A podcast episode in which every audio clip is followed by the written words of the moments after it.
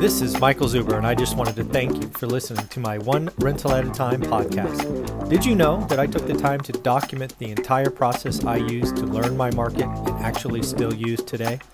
I released it as a $199 online course via Teachable, and it is called How to Get Started One Rental at a Time. With that, you get access to my private Facebook group and can join our group mentoring calls every Saturday at 9 a.m. Pacific. You can find it on my website at onerentalatatime.com. Now on with the show. Hey everyone, very exciting topic number two today with uh, Matt. How you doing, Matt? Doing great. Thanks, Mike. Cool, cool. So this is a topic you recommended, and I love it because it's about hey, let's have two experts that look at their market every day, talk about what they're seeing. Right? It's now January. We've been through a pretty rough year, and um, you know I think people should hear what we're talking about. So when you look at your market, what are some of the metrics and some of the things that you're seeing? Right now that really catch your attention?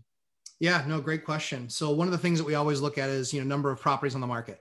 Yep. And typically I would say we have in the in the towns that I, are of interest to me, um, which is kind of uh, I'd say really two that I focus on.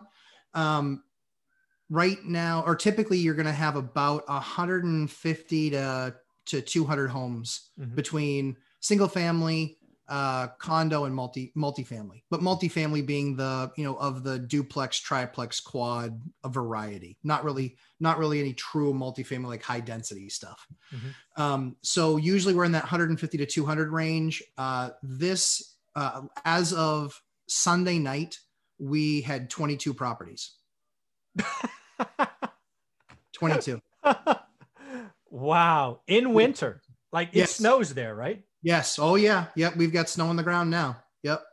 Yeah. So we have 22 properties, and here's the crazy breakdown. Oh my because God. I like to break down into the numbers, right? Yeah, of course. So we've got 22 properties for sale. One of them is a home over $10 million. oh, doesn't fit your model, huh? Right, right, exactly. Not fitting my, you know, rent model. Um, the three homes over a million. Wow. So those are automatically kind of pushed to the side, discounted, yeah. right? Now you're at 18. Yep. And then there were um there were I think it was six uh six or seven um kind of uh small apartment condo like single bedroom type of stuff. Yeah. Um single bedroom, two bedroom but purely condo. Right. Um and and also that stuff was also to be built. You know, to be built or to be finished in the next wow. 30 days. Okay. So there were legitimately about 11 homes on the market uh, as of Sunday night. Wow. So do me a favor. How did that compare to like July? Um, July was in the hundreds. Okay. So, so what happened between July and January? I'm just going to guess a lot of purchases. I'm teasing. I mean, but, but, but really, in reality, it's more than that. I, it is. I think it's more than it's that. net. Well, it's net more purchases, right? Exactly. It's net more purchases, and so I think that there was a lot less being put on the market. I think that there was a lot of. Know, I still laugh. A lot of purchases, dumbass. Yeah. thanks, buddy. Appreciate that. but well, it's because I'm astonished. Like when I'm looking at the numbers, I'm mortified because yeah. I'm calling my broker and saying, literally, Jay, why don't you love me? Why don't you love me? Why can't you bring me a deal? And he's like, You think I'm not trying? I was like, I know you're trying, but try harder. Yeah. Exactly. You know? And and that's kind of the crazy thing. That's the conversation that we're having, which is I literally, Mike, in the first time in my real estate career, I might have to lose an exchange. Wow. I might have to turn, I might have to break an exchange. Not thrilled about that at all yeah. because I hate paying taxes for, to somebody or to, to, to the government that didn't do anything to earn anything in the process. Yeah.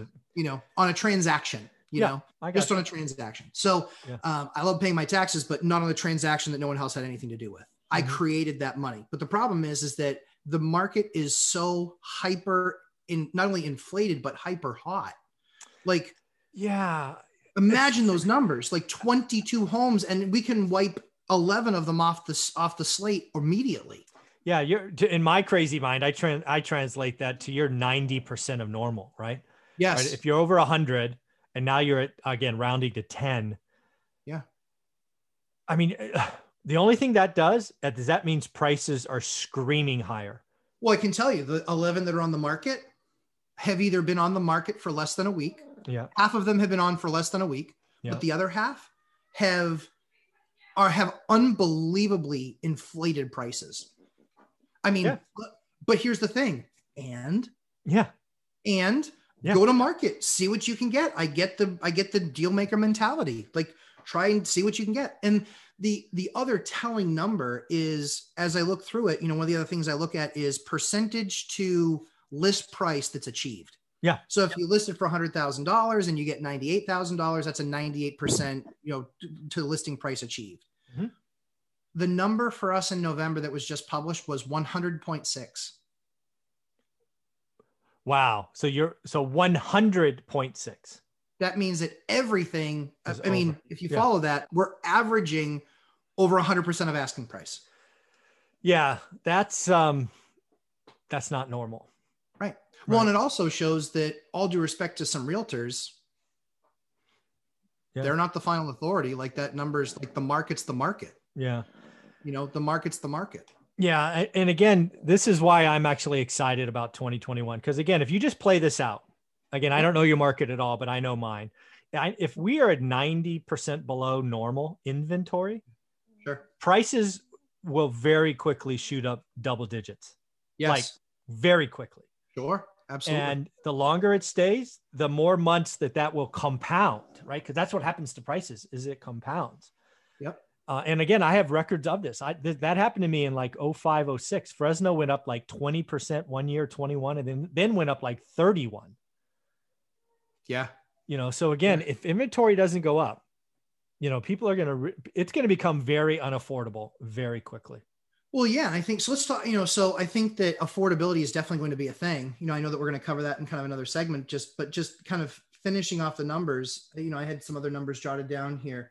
The um, in November, over the same time last year, uh, sales were up eighteen point eight percent.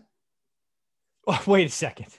So now you have inventory at record lows, but you have sales volumes up roughly 20%.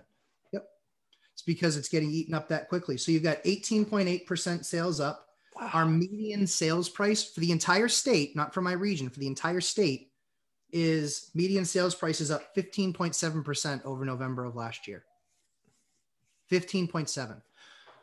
You know, we watch all these channels, right? And you talk about all these guys and say, well, you know, you, could do some Amazon drop shipping and you don't have to worry about getting your 3% on real estate. Yeah. I looked at the last 10 years. There was no year where it only appreciated 3%. Yeah. These, th- yeah. it was four, five, seven, eight, four and a half. It- It's all over the map, but the average isn't anywhere near three percent. and oh, by the way, you can buy it at a discount in an efficient market. And yeah, these, Absolutely. It's, I mean, the other thing I saw in the numbers, get this one. So uh, I think I put this out on my channel uh, via one of the comments, or I guess I did a post on it. I think I did. The average home went up 17 grand across the country. yeah, yeah, So- and in states, so the highest was actually Washington. California was second. Washington, I think by memory, was like 43 grand. California was 39. And let me just say, if you own like 30 homes and they went up 30 grand, that doesn't suck. I mean, listen, no, I just want you all to know that's not a bad thing. those are good numbers. Yeah, that's not a bad thing. Uh, and again, if you do what I talk about, just getting to four. Yeah. I mean, even if it's just 17 grand, I mean, that's what is that? 17 times four, 68,000 bucks yeah, Yep. in a year. Yep. And oh, by the way, you don't pay taxes on that. And oh, by the way, if you want, you can borrow on it and go get more. I mean, there's just, it's, it doesn't suck, folks. And you didn't do anything. yeah. You did nothing. You went to bed at night. You woke up in the morning. That was about the requirement needed, Mhm. you know, for for you to achieve that. Um, and, and again, I think the single family home, and I've, I've actually have videos on this. I believe the single family home will be the best investment for the next decade because I see the trend coming. It's what we just talked about in video number one or this one. It's there's lower inventory, builders can't build, inflation's coming, s- stimulus is coming, infrastructure plan. Holy shit, prices are going up. Yeah. And get you Well, better you better own soon. it's not well and that's the other thing too is is that you know we talk about um you know some of the other numbers that i've looked at is sales volume dollar wise Oh, yeah. so this is an interesting number over the last year november to november and so what we had was like we talked about before migration Yep. we had a lot of massachusetts coming up we had a lot of uh, even Connecticut, Rhode Island. We had a lot of that coming into New Hampshire because of our tax free, Mhm. um, you know, no income tax um, and no state sales tax, um, which is really attractive to a lot of folks uh, for obvious reasons, uh, low tax. And so what was really interesting was the volume dollar wise this November over last November was 43.9% Increase. dollar volume. Yep.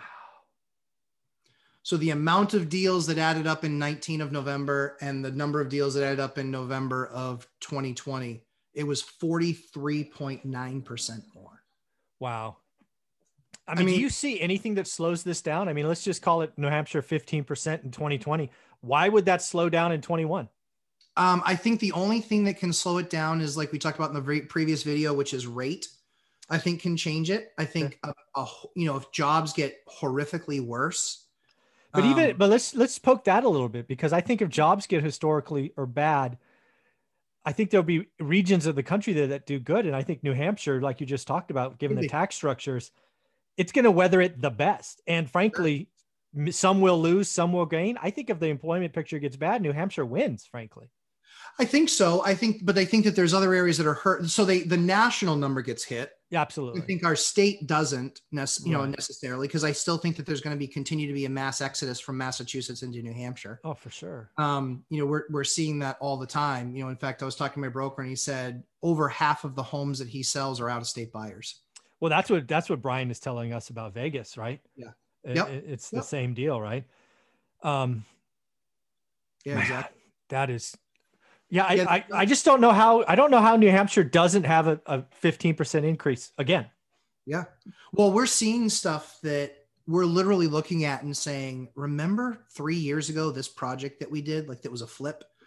And we say, that house we bought for, you know, 180 and we put 40 into it and sold it for, you know, 250, 260. Now that house is 335. You know, and this is over like a three year span. I mean, good for them. You know, Yeah, I of got course. out of the deal. Good for them. They they got a bunch of equity in their home and they didn't do anything. They made a good investment. You know, Well, let's play this out. Let's think about that 335 house now. I mean, it could be 400 by the end of 2022. It could be. It could be. Well, what we're starting to see now, though, and this is, I'm, I'm glad you brought that up, which is you're starting to see in times like this where existing supply continues to dwindle, builders can't build fast enough. There's actually more value in buying brand new because you won't have all the maintenance that you will with an older home. But what we're Mhm. starting to see now, and I think this is happening countrywide, is that there's compression between the two, which is the new, the existing home versus the new home. Yes. And so the new home used to sell at a premium. It was, you know, 350 and your existing home was selling for 300. correct. Well, now those numbers are a whole lot closer. You know, now the new home is selling for 400, but the existing home is selling for 365 or 370. Then you're looking at it and saying, well, what should I do? Well, if I can wait out where I am, I should be buying a new home, waiting for that build to be finished and moving in there. And then cost wise, I'm I'm deferring all the maintenance that would normally need to happen in an older home that I'm going to be purchasing. Yeah, and that's kind of my thesis is why I think inventory shows up April and May. And that's just one of them. I believe the beauty of a move up buyer, which I believe was lacking in 2020, is it's two Agreed. transactions. Yep, agreed. Um, and that's what we need. We need that move up buyer, right? We need that person who bought in 2010 to go, oh my God, I have 50% equity. Yeah. Let's go spend it, right? That's Yeah. that's what we need to have happen. Well, let's go spend it. Or even, I mean, you know, you and I are to a certain degree contrarian. And so I, I would, you know, I I'm telling people that, hey, listen, you've got all this equity in your home. I think that there's going to be other, I think there's going to be a lot more inventory in a year than there Mhm. is right now. Yeah. More inventory and some of it being distressed inventory. Yep.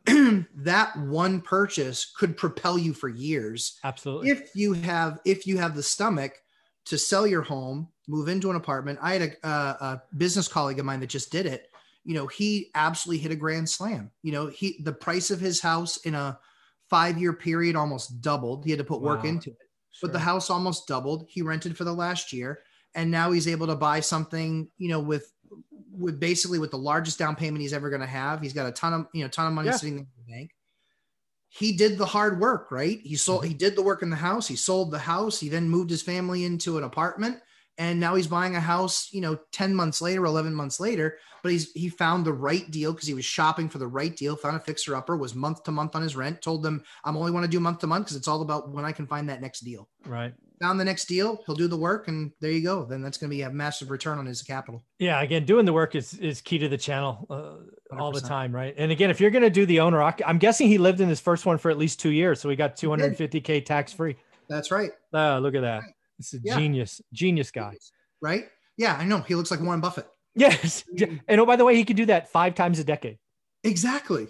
yeah, exactly. And it's like just, and, it, and that's why you always do the work, right? Yeah. You always do the work. You always understand where your market is. You always just look and see what's going on. I mean, 15, 20 minutes a day, you're investing in yourself, and it's probably the best return on time you're ever going to get. Yeah, and I people need to hear this. You know, I did an interview Sunday with one of my students. It is I only ask for 10 to 20 minutes a day.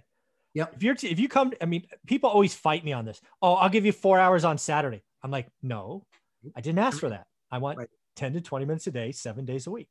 If you want to give, if you want to take Sunday off, because even God took Sunday off, so be it. but that's it. That's the only exception. Um, right. Yeah, do do the work. So, man, this has been a lot of fun. I can't wait for topic number three. Sounds great. Thanks.